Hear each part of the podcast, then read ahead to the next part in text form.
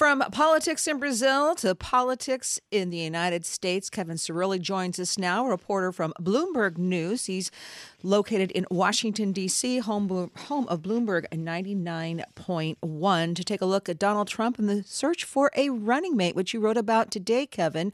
Who is leading the search and who's at the top of the list? Well, thanks for having me. You know, it really has been remarkable because earlier we reported that Dr. Ben Carson, one of Mr. Trump's former presidential rivals was part of the search committee. But now we are hearing that his campaign manager, Corey Lewandowski, is leading the search. And so the infighting continues within the Trump presidential campaign. However, some of the names that we are hearing are, of course, people like Ohio Governor John Kasich, who has expressed little to no interest uh, and, and, refuted uh, any suggestions from Trump's liaisons that he would be interested in the vice presidential spot.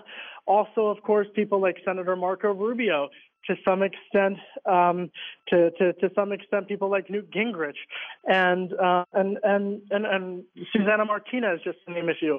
So it's going to be really interesting. We could also, of course, see maybe someone with a military background, a political outsider on his so we do expect that choice sometime before the convention. Now, before we get too far ahead of ourselves, having to do with the vice presidential uh, nominee on the Republican uh, ticket, can you tell us what is going on with the Republican leadership as far as support for Donald Trump is concerned?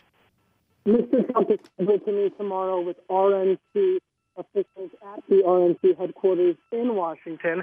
He will also be meeting with House members. Of course, House Speaker Paul Ryan is slated to meet with him. Dr. Carson, who has emerged as a top surrogate for Donald Trump, is uh, spoke with House Speaker Ryan la- uh, last night by phone.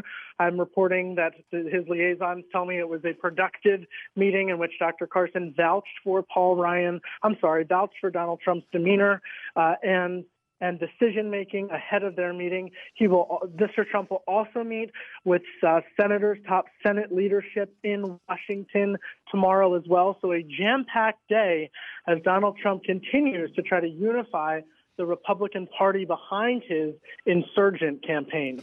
So, Kevin, and of course, even Marco Rubio, I shouldn't say even, including Marco Rubio, has now agreed that he is the presumptive nominee. What does he need yes. to do? People who you talk to, what does Donald Trump need to do to unify the party around him? Donald Trump needs to do two things. He needs to, number one, embrace the establishment figures who have endorsed his candidacy. People like New Jersey Governor Chris Christie, who is leading his finance and fundraising operations, and, and who have been there with him from the start, candidly, even, you know, shortly after the short, short after the New Hampshire primary. And he also needs to embrace newer figures like Senator Marco Rubio. But he has to, who are rallying behind his candidacy, but he has to make sure that he doesn't alienate the base of his support, who, quite frankly, after traveling and virtually wherever Trump goes for the past year and for the past year now, I can tell you that a large part of his appeal to his supporters are that, quite candidly, the people that he's meeting with in Washington tomorrow can't stand him. And so there is an element where if he gets too cozy with them, then that could hurt his base. He can't be perceived as being bought and paid for by the same people that he took on and defeated.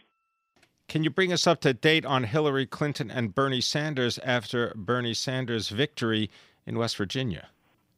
Well, who would have thought that the Republicans would have a presumptive nominee before the Democrats, right? I mean, it really is remarkable, and I think it speaks to Hillary Clinton's flaws as a candidate. But the Clinton campaign today is feeling extraordinarily confident. They still feel that they have the delegates, that they still have the apparatus and the money to make sure that she becomes the Democratic nominee. Already today, we're seeing more of an escalation of them pivoting to a general election matchup against Donald Trump.